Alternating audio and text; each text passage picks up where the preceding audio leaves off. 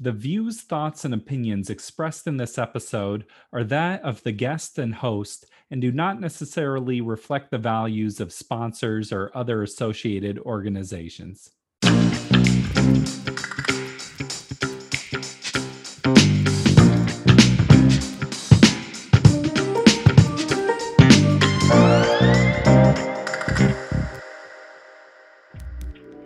To the Parental Compass presented by Family Education and Support Services. I am your host, Bobby Williams. Wherever you get your podcasts from, please hit subscribe.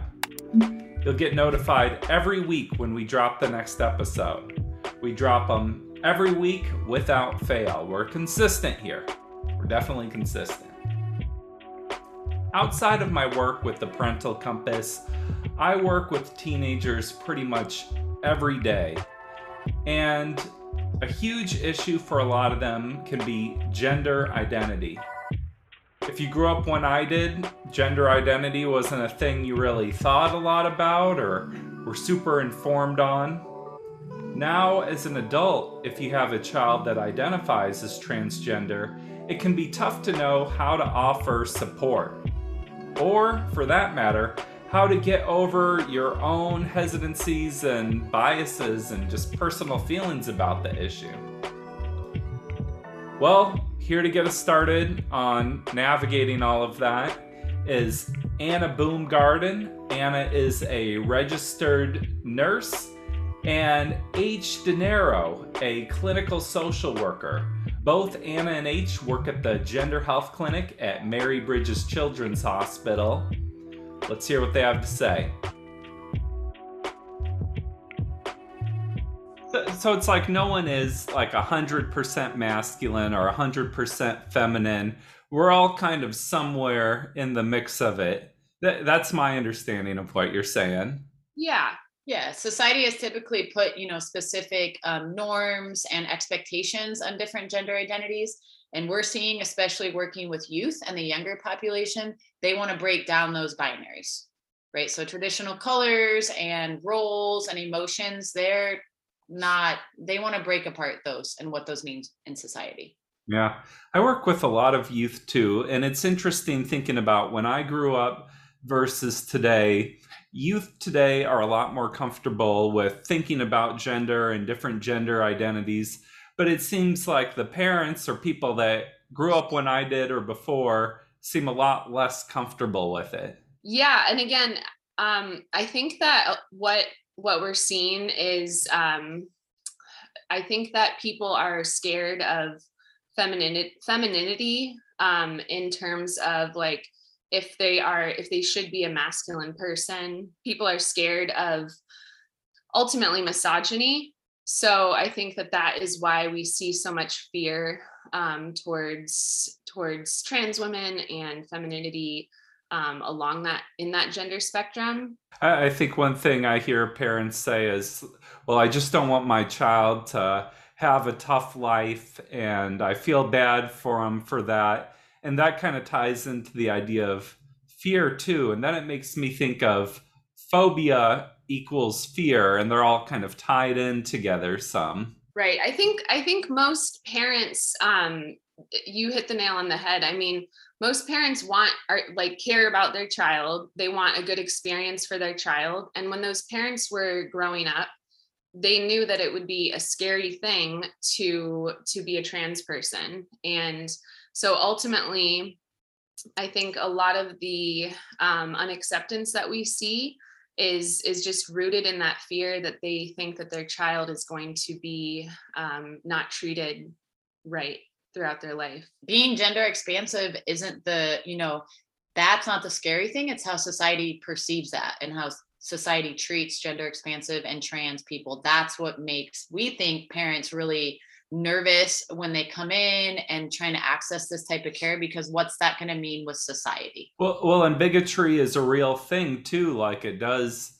exist you know maybe here in washington it's a little more accepted but there's definitely areas where it's not or i grew up in indiana and it's a lot less accepted there. So it is a real worry. Oh yeah. And even outside of, you know, the major cities in Washington, as progressive as, you know, we see our big cities, you get outside of that and there's a lot of concern and and fear going into those small towns and what that means for families and trans youth.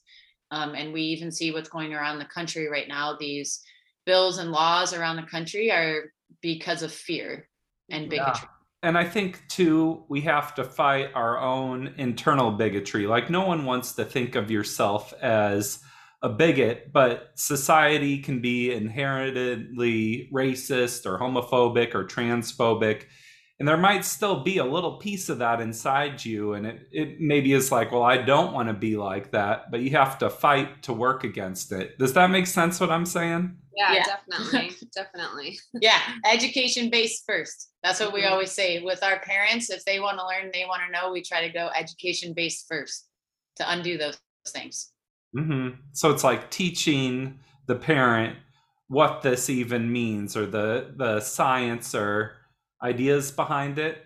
It's teaching the parent to unpack, you know, a lot of what they have learned, um, a lot of the misinformation that they've that they've taken as fact their whole lives. So, um, you know, 45 years of thinking one way, and now your child who was assigned male at birth is coming to you and saying, um, I'm a girl. That's a lot. That's a lot to untangle in a in a parent's brain. Yeah. I would say a lot of things like that Anna's talking about, even like on the news outlets we see and things that are on the internet, they seem to be very science and fact based, but they're just, they're not. They're not the right type of science um, that should be followed and shows that like gender identity, again, is on a spectrum. And even when we have our youth moving from what we say one binary box to the other, right? So signed male at birth now identifies maybe as trans feminine. Our parents maybe understand that more. But when we have like a gender fluid or more gender expansive youth where they don't want to fit into one of those boxes, now we're going to a second layer of trying to untangle, you know, societal norms and these biases that we have in our head in a different level that's not just one or the other, which is mm-hmm. really difficult we see for older generations. It can be a lot to wrap your brain around if you haven't thought about it much, for sure. Definitely. Definitely. Yes. I, I think another concern parents might have is what if this is just a phase and then I have my child on hormones or puberty blockers and they regret that later? What's the criteria for those sort of things like hormone or puberty blockers? We do a physical assessment, which includes labs, and we do um, what is called a readiness assessment. And um, H, do you want to talk a little bit mm-hmm. about the Readiness. So, a readiness assessment is basically to break down any barriers. We try not to make it an additional barrier, but it's to address, you know, someone's kind of gender identity journey, their support at home, their support with their peers and their social network. Um, and what we want to make sure is that when they start um, gender affirming care, they can stay on it as long as they want to. And we've addressed anything that would get in the way of that. Um, and it is a requirement underneath 18. That's not something that we can bypass for like estrogen or testosterone. Mm-hmm. For puberty blockers, sometimes we need something like that. Our clinic doesn't believe that puberty blockers, we should have that type of assessment, um, but the system that we're in um, may require that or may not. Yeah. So yeah, so these readiness assessments are performed by mental health providers, and they're so they're they're meetings done with the youth, sometimes with the youth and the family and the mental health provider. Um, they're helpful to help the youth articulate exactly you know what they what their gender identity is and how hormones or blockers might um, affirm that identity and then the final component of getting access to these therapies is parental consent so um, however many um, legal medical decision making parents there are um, all of them need to consent so mm we think there's a big misconception that we see in society where these youth can walk into a clinic like ours and we'll just prescribe them what they're asking for um, and that just is not how it works. All of our first appointments, especially at our clinic, are very informational and education based. And we have to put all these pieces together with the youth and the families. Um, it's a really tedious process to get these medications. These youth have to be talking with a doctor more than their cisgender peers have to to get on these types of medications. Um, it's not easy to come into a clinic and talk about these things or have to go see a therapist and talk about these things all the time. Um, so it's definitely a, a process. We've talked a lot about like questions and concerns and things like that. But what about just being supportive? How can you affirm your child's identity and make them feel accepted at home? Are there simple things you can do? Yes, you um, listening to your child and trusting your child um, and using their pronouns and the name that they want to use um, are huge, huge. Um, what are the statistics with the Trevor, Trevor Project? Project? Yeah, so Trevor Project every year comes out with a mental health um, survey and research that they do, which they just dropped their 2021 actually. Um, but every year the the stats are consistent that if a youth has at least one supportive person, it doesn't even have to be um, a parent or a caregiver that uses their name and pronouns. They have 40% chance less likely to have a serious suicide attempt. Mm. So now if we put that and it's a caregiver in the home, those numbers just skyrocket up. Um, and it's not even, of course, obviously we work at a medical clinic, but we often aren't the first stopping place for caregivers to come, right? Like Anna said, chosen name and pronouns and talking to them and getting them around like resources and peers that understand gender identity therapists, providers, you know, other support groups, because without access to that, it can be very detrimental to their mental health. And we see, and we see it, you know, anecdotally with our experiences with um, our patients. When we have patients that come in well supported by their their parents, their parents are consistently using pronouns and name. Um, the child just is um, is brighter typically, you know, and is more um, visibly safe in their body. Um, so names and pronouns, I mean, it's that's the single most I think important thing to do when you are trying to respect your child's gender identity. You know, a lot of times we hear parents saying, "Oh, my youth needs to go to counseling or they need support." But really looking at like as a parent or caregiver, you also need support and how does that look? So you can also learn from your peers to be the best like support system in that home that you can be for your youth. I think you brought up something really important which is suicide rates. And suicide rates can be are higher for trans youth. And so this is actually an issue of life and death potentially when you think about it. Yes. Mm-hmm. it is. The difference like anna said like our patients when they receive this gender affirming medical care not only physically can you see them happier but mentally in school. I mean when we have youth that we start on this type of care whether it be puberty blockers testosterone estrogen whatever it is they need most times nine times out of ten these things don't fix everything but they'll come back and like my grades are up i'm attending mm-hmm. this I'm doing better at this. And they are a, it's almost can be a 180 at times when they mm-hmm. receive this care. And we see it all the time. It's consistent. We never have somebody starting these medications and come back and feel worse than mm-hmm. before. Their mm-hmm. mental health always ticks up. And it's incredible to see. It's it's so cool to see them at their, you know, at their three month and their six month follow up after they've started these life saving therapies. Um, you know because they're just they're more comfortable even you know for somebody let's let's say somebody who has um, bad voice dysphoria and then they start on testosterone. Well guess what? In three months they're going to be talking to you a lot more than than they did before because they they identify more with their voice. So it's it's cool to see their um it's it's cool to see the good outcomes well and you also spoke about chosen name Explain that concept. There's a big, um, we're trying to take out the term preferred name and preferred pronouns because what that opens up for people is, right? If I say, for example, oh, I prefer they and them, that's opening up people to use whatever pronouns they want to use for me. So if we use the term chosen name and pronouns or take the name chosen out and just say, what are your name and pronouns? We're honoring what that person wants to be called for their name and pronouns. It's not an option. When somebody tells you their name and pronouns, it's not an option if you want to use them. That's what the expectation is. And that's a sign of respect and support. Mm, this is my name. Yeah. Mhm. What about just extended family? Because you might be on board and you've done your own learning, but then you come to Thanksgiving and your grandparents are still using the old name or the old pronouns, or the uncle just totally doesn't get it. Like, how do you navigate that? Uh, it's hard when you use different names and you use a different pronoun than maybe what your uncle or your grandparents um, know of, or just, you know, we hear a lot like, it's just too hard. I can't figure it out.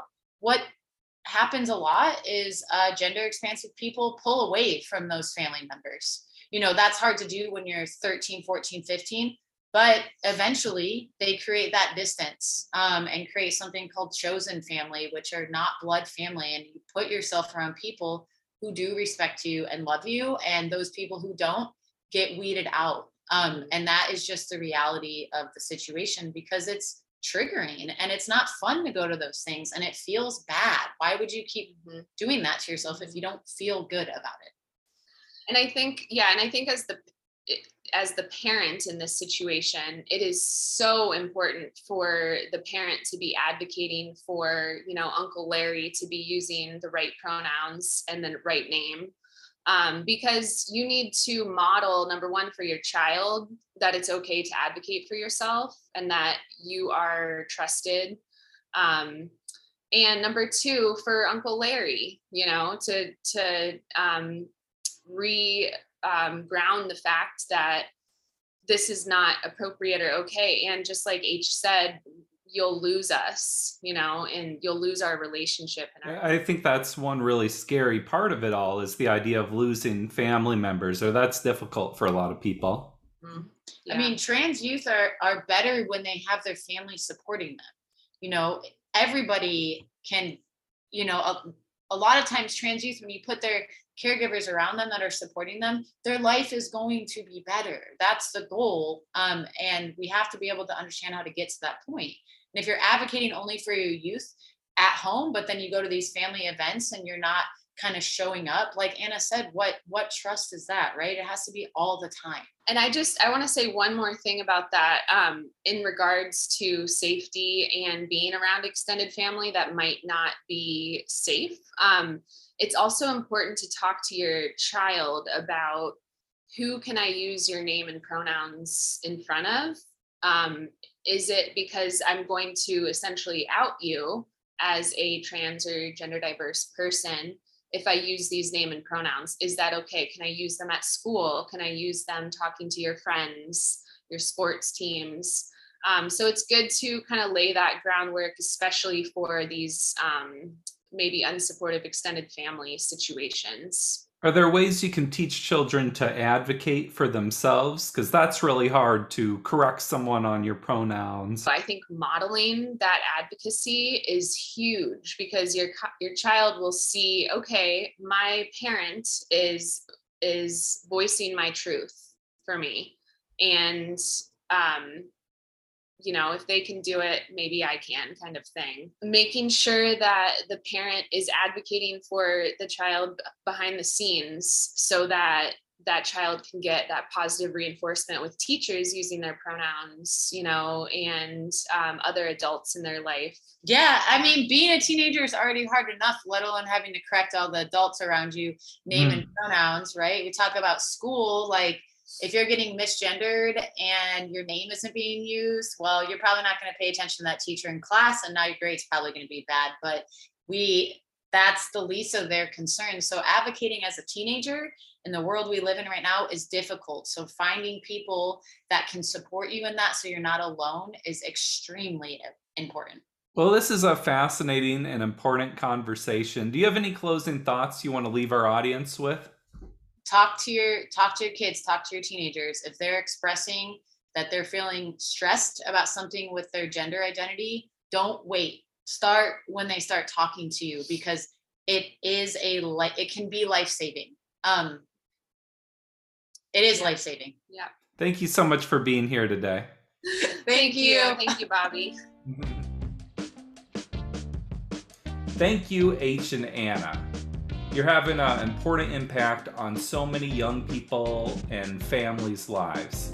We appreciate you. This has been the Parental Compass by Family Education and Support Services. I'm Bobby Williams. We'll see you next week. Peace.